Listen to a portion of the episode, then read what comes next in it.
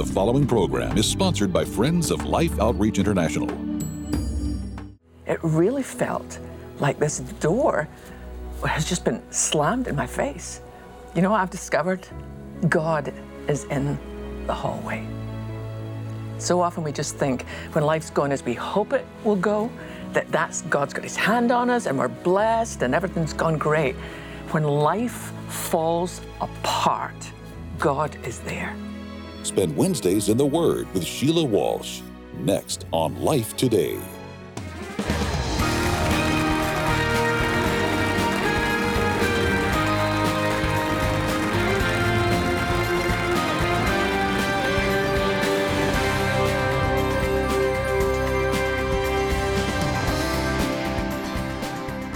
Hi, I'm Sheila Walsh. Welcome to Wednesdays in the Word. You know, I've been so touched by some of the mail that I've received from you recently.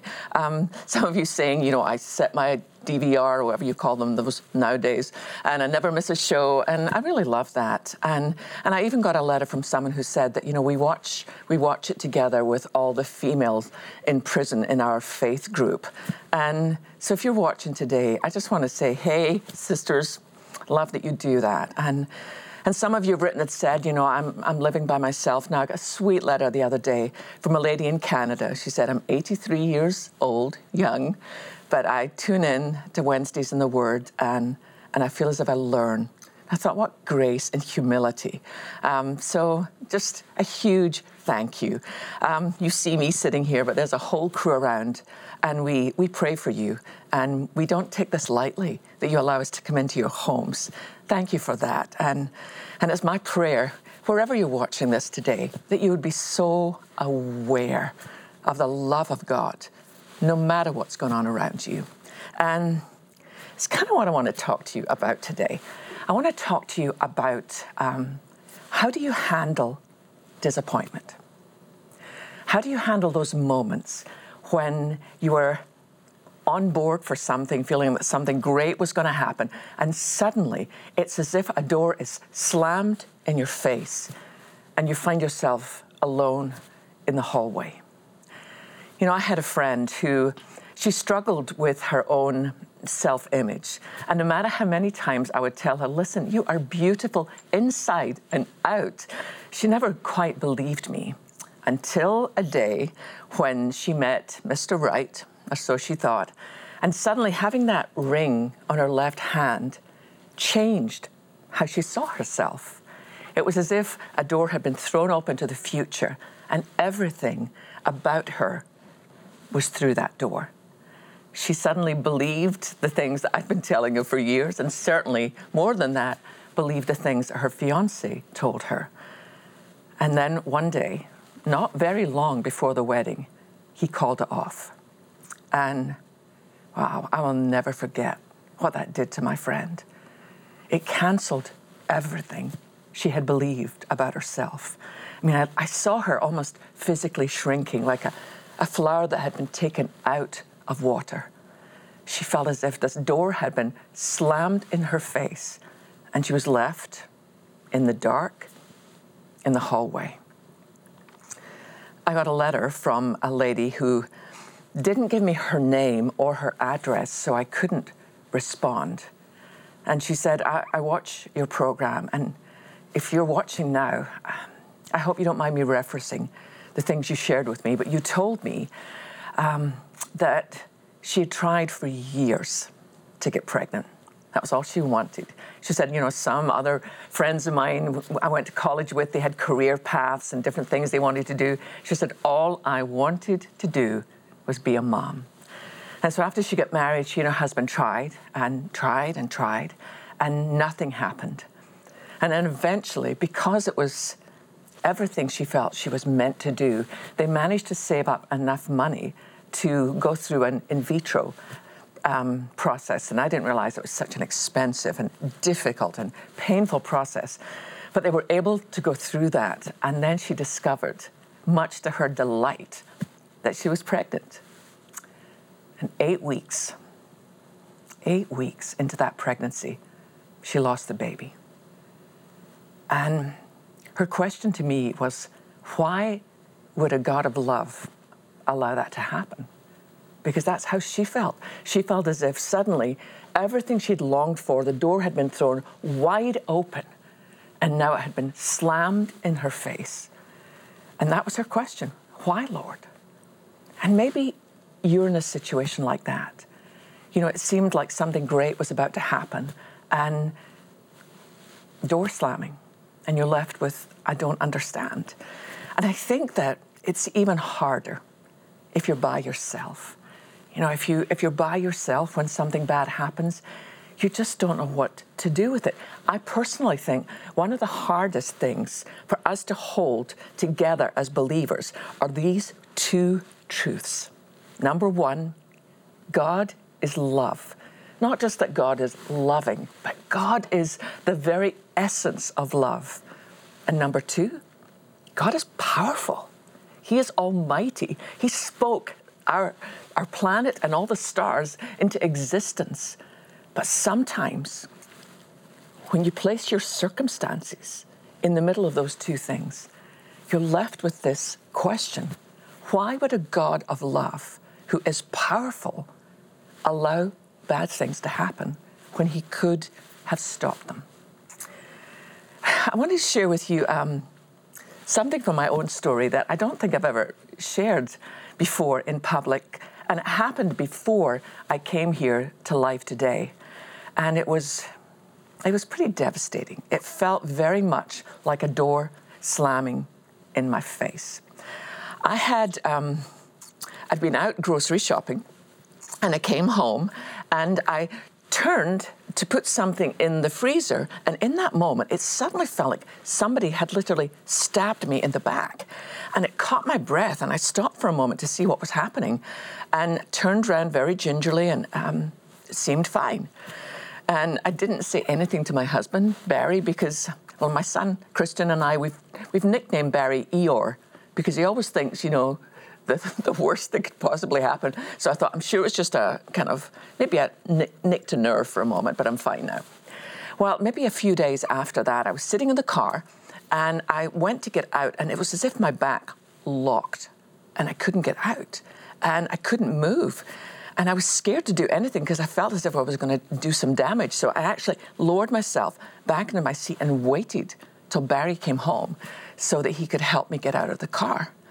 And it really became apparent that no matter what, you know, I wanted, I was going to have to go see my doctor. So I went to see my doctor and we talked through the whole thing. And he said, Yeah, there might be some damage there, but if you like, before I send you to a neurosurgeon, he said, you know, I could send you to a pain specialist, somebody who could maybe give you some cortisone shots in your back to see if that would reduce, reduce the inflammation and um, maybe aid with the pain.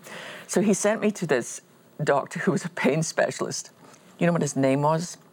Jerry Lewis. I kid you not, Jerry Lewis. What a name. But actually, he was fantastic. But the procedure didn't work. And by that point, I mean, he tried one cortisone shot uh, and then he tried another one and it didn't work. And by that point, I was in so much pain and I could hardly walk. I mean, I felt like an old woman. And it, it felt to me like an absolute door slamming in my face because I looked to the months ahead and I had a full schedule of speaking engagements. And as far as I could see, there's absolutely no way that I could possibly even get to an airport. It was one of those moments when my faith was really shaken. But it was such a good shaking because sometimes when your faith is shaken, it shakes off what you think you believe. You know, because part of my kind of, I guess, subconscious, I didn't even think, you know, my life's always going to look like this and God's always going to bless this. And it brought me back to, Lord, what do we know? And it also brought me to a place of being gut level honest with God. Are you able to do that? Like if you find yourself in a very devastating place, are you able to tell God what you actually feel, or do you feel you kind of have to edit yourself? I want to remind you what some people in Scripture said when they were tremendously in pain. This is the prophet Jeremiah. He was tired of waiting for God to show up. So this is Jeremiah 15 and verse 18. And this is what this godly prophet who once said, You know, your word is like fire burning in my bones. But here's what he said Why does my suffering continue? Why is my wound so incurable? Your help seems as uncertain as a seasonal brook, like a spring that has gone dry. You know, his cry is clear. Enough, God. I am worn out. I'm tired of waiting for you to show up and answer this prayer. And scripture's full of them. Do you remember Job, um, the godliest man who was alive on the planet at that time? And yet, this is what he had to say. This is Job chapter 3, verses 3 and 4. Let the day of my birth be erased, and the night I was conceived. Let that day be turned to darkness. Let it be lost even to God on high, and let no light shine on it. I mean, you have to be pretty desperate, not just to say, I wish I'd never been born, but let who I even am be erased from God's memory.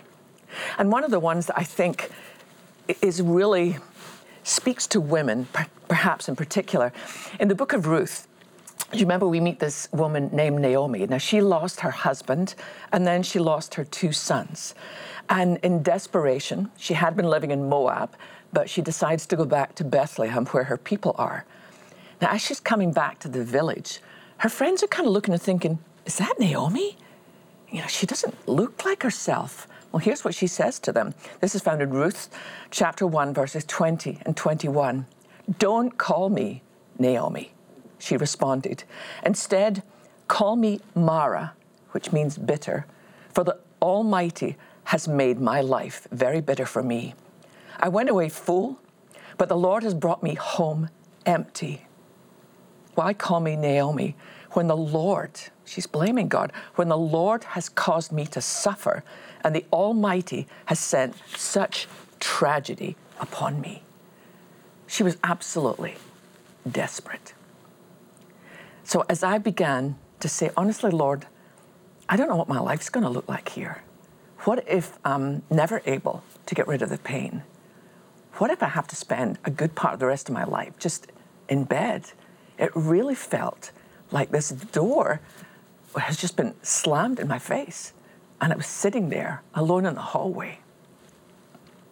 I discovered that's not true. You know what I've discovered? God is in the hallway. So often we just think when life's going as we hope it will go, that that's God's got his hand on us and we're blessed and everything's gone great. When life falls apart, God is there. And what I discovered was the more I poured out my heart and said, what if, what if I can't walk? What if I never get rid of the pain? What I kept hearing over and over and over again was, I will be there. So, my doctor referred me to a neurosurgeon. And I went and met with him, and he said, "Yeah, there's some significant damage. He did a CAT scan and all sorts of, you know, kind of something injected into my spine." And he said, "I can do surgery. It'll take about seven hours." And so on that morning, when I went to the hospital really early, and um, my surgeon came in and he brought in another surgeon and said that there's going to be two of us because we'll have to go through your back to take one disc out and we'll have to go through your front to remove the other disc. So this other surgeon will be holding your organs while I go through the front. What do you say to that? Thank you. Please put them back where you found them. I'm making light of it because what I really want you to know is as I was on that bed, because of the goodness of God and because of how much of the grace of God you allow in when you get all the stuff that's inside of you out. See, so often we hold on to what we're feeling and it takes up space that grace can be. And as I poured out my heart to God, I was absolutely able, as they wheeled me into surgery, to say, Father, I surrender all and not just like we say things sometimes, but mean it absolutely to the core of my being. I, I love um, Second Corinthians is one of my favorite letters that Paul wrote because he talks about suffering. Let me read this to you.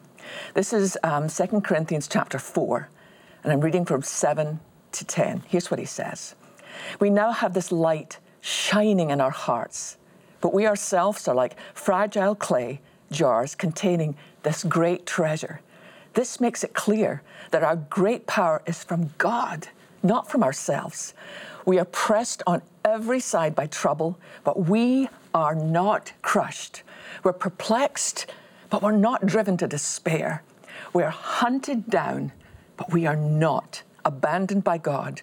We get knocked down, but we're not destroyed. Through suffering, our bodies continue to share in the death of Jesus, so that the life of Jesus may also be seen in our bodies. I don't know what you are facing right now. I don't know what the disappointment might be. Perhaps you're disappointed in, in your marriage. Maybe it's not what you hoped it would be, and you just don't know what to do. You feel stuck. You feel like you're in the hallway. Or maybe you look at other people and you think, Lord, why is their life working out so well? And mine is the way it is. Maybe it's health issues. I have a very dear friend. Her name is Erin, and she is confined to a wheelchair. And because she has no family where she lives, she's dependent on health workers coming in and helping her. And some days they forget to come, and she's left alone. But one of the things that Erin and I have both discovered in our different circumstances is that God is the God of the hallway. He is present with us when life is going as we hoped it would and when it feels as if a door has been slammed in our face. One of the great promises we have from Christ, He said, Never will I leave you, never will I abandon you. Even if at the moment you feel that you're in the greatest challenge of your life, maybe you're facing some upcoming health issue and you don't know how things are going to go, I just want to remind you you're not alone. You're not alone. Maybe things are not going well in your family. I want you to know if even if you feel like you have been stuck in the hallway through no choice of your own, God is with you. A dear friend of mine is going through a divorce that she did not want, she did not seek out.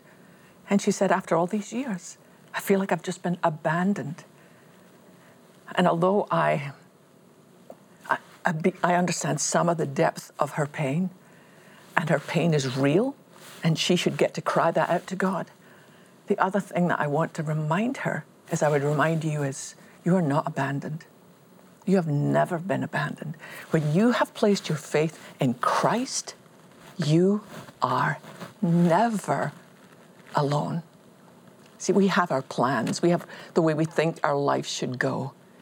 But I also just want to remind you this life we live down here, it's just a, it's a moment. There is a day coming when Christ will take us to be with Him, and all suffering and tears and pain will be gone. And then we'll begin to live our real lives. The door will be flung open for eternity, and we will walk with Him. Until that day, you and I have the incredible privilege of reaching out in the name of Christ to moms who feel as if a door has been closed on their faces and left them alone in the hallway with their children. But you and I can let them know no, you're not alone. Would you watch this? Water is pure. Water is natural. Water is healthy Water can help all. These are lines from a poem that few people would ever take exception to. But on a recent mission trip to Africa, in search of stories about villagers and their water sources, Jeannie Rogers shared a different perspective. As beautiful as this setting looks, it's so deceiving because this water is killing the children of this village. Every mother that our team visited in the village of Gawazi and in the surrounding villages told us heartrending stories of the deaths of their children. And those children died due to waterborne illnesses caused by contaminated water. As a grandmother, I was touched by the story of another grandmother. Her name was Casalita. So, how has this water affected your family? Imyaka ine yari amaze. Ndamumarana igihe kinini ngorewe mu gahinga nagira ikindaba ndaca mu buzima bubi. N'ubu urabona ukuntu umeze. Uwo mwana ngwako arapfa arahereye inzingano uko yarahenuka yari amaze imyaka ine ndamubona ko amagorwa wari yamubyaye nawe n'ikimuga yaramugaye yari mu bitaro. Agira ikimfasha My heart just broke for Casalita and for all the other mothers who had suffered loss. But I could not leave Casalita without assuring her that there's hope. There's hope for her and for the other villagers. I ask, in agreement with her, faith, that you change the situation in her family, that you protect the lives of her children and her grandchildren, and all the people of this village. Lord, give them good water, clean water. In Jesus' name, amen.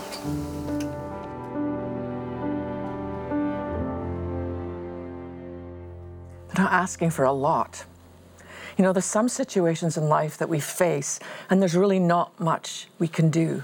You know, somebody's given a really harsh um, medical report, and you know, you'll do what you can to help, but know that the, that the outcome really is in, is in God's hands. But this situation is different. The only reason that that darling grandmother lost that four year old granddaughter was simply because there was no clean water to drink. You know, people keep saying to me, Sheila, if you enjoy being a mom, wait till you're a grandmother. They're the best days of your life. They should be the best days of your life. But for so many moms and grandmothers in Africa, they are not. But we have made a commitment here at Life that we are going to change that. See, Jeannie and, and I and the, the rest of the team, we don't just go to Angola or to Burundi or to all those places and make promises and then come home and forget these women. No, we make commitments because we know, we know that you care. So, um, what our goal is, is to be able to put 400 wells in more than 15 nations. And here's how you can help. Let's break it down because it's doable. Do you know that if you um, support us with $48, that will give 10 people clean water for their entire life. When we put a well in a village, it lasts for over 70 years. That's a lifetime of someone. So just for $48, you give 10 people water for life. $72 would give clean water for 15 people. 144 gives clean water to 30 people. I mean, can you imagine that? Think of 30 people you know realize if you just gave $144, that would give those people clean water. Not just clean water, it would give them life. That's why we call it water for life. So please, will you join me? Will you give the best gift you could possibly give? It's a joy. We get to do this. It's not something that God says, do this. We get to do this, and we get to do it in Jesus' name. So, would you go to your phone? Would you go to your phone? Would you go? You can go online, but would you call the number on your screen right now and say, Yes, I am in. Maybe you want to say, I'm a grandmother, and so I am doing this for another grandmother that I might never meet until we're finally all standing around the throne worshiping Jesus. We're here on the earth at this time for a purpose, not just to make our lives feel comfortable, but to reach out in the name of Jesus. So often we think, well, can't the government fix it? No, we're the body of Christ. We are the body of Christ we have the privilege of being the ones who say, not on our watch. Please go to your phone. Give the best gift possible. Today, a mother living in extreme poverty will do the unthinkable give her children dirty, disease filled water that she knows could kill them. With no other choice, what's a mother to do? With your help, clean water is on the way. Mission Water for Life provides a new beginning for thousands of children and their families, a bright future with better health. With your gift today, you can help drill 400 water wells in remote villages in 15 nations. Your gift of $24 will help provide clean water for five people. A gift of $48 will help provide for 10. $72 will provide for 15 people, and $144 will help provide life giving water for 30 people for a lifetime. With your gift, we'll send you the miracles of Christ, what living beyond impossible looks like. Filled with scriptures, prayers, and stories of Jesus' miraculous power, James Robison adds insight about how to walk in faith and live beyond the impossible. With your gift of $100 or more, request the morning and evening coffee mug set. Each mug features beautiful artwork and scripture from Psalm 92:2, a wonderful reminder of God's faithfulness each day. Finally, please consider a gift of $1,200 to help provide water for 250 people, or a gift of $4,800 to help sponsor a complete well. And you may request the beautiful Bridge of Faith framed canvas print by Thomas Kinkade. Please call, write, or make your gift online.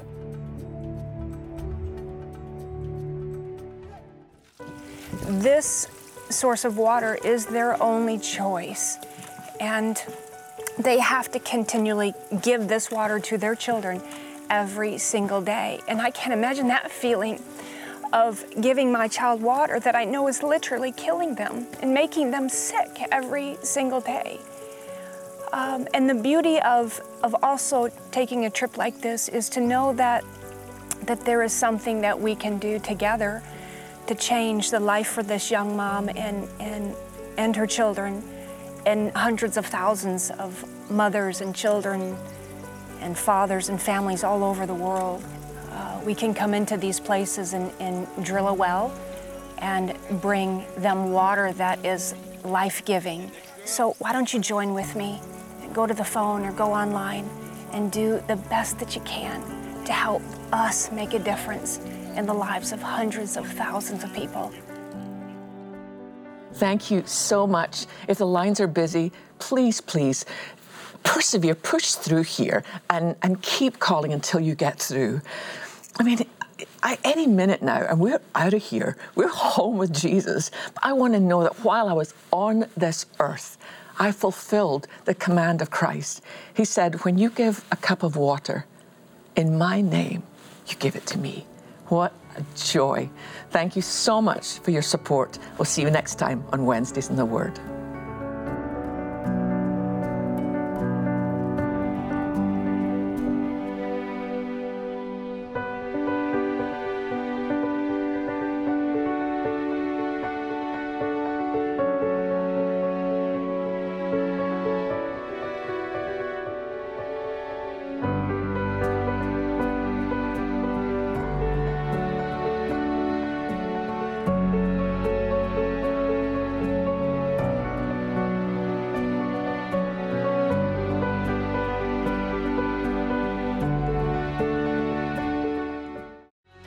Years of drunkenness led to dangerous and even life threatening situations until Eric Morgan had an encounter with Jesus. Tomorrow on Life Today. Life Today is made possible by the supporters of Life Outreach International. Your gift will be used exclusively for the exempt purposes of life. The ministry features specific outreaches as examples of the programs it supports and conducts. Gifts are considered to be without restriction as to use unless explicitly stipulated by the donor. The ministry is a member of the ECFA.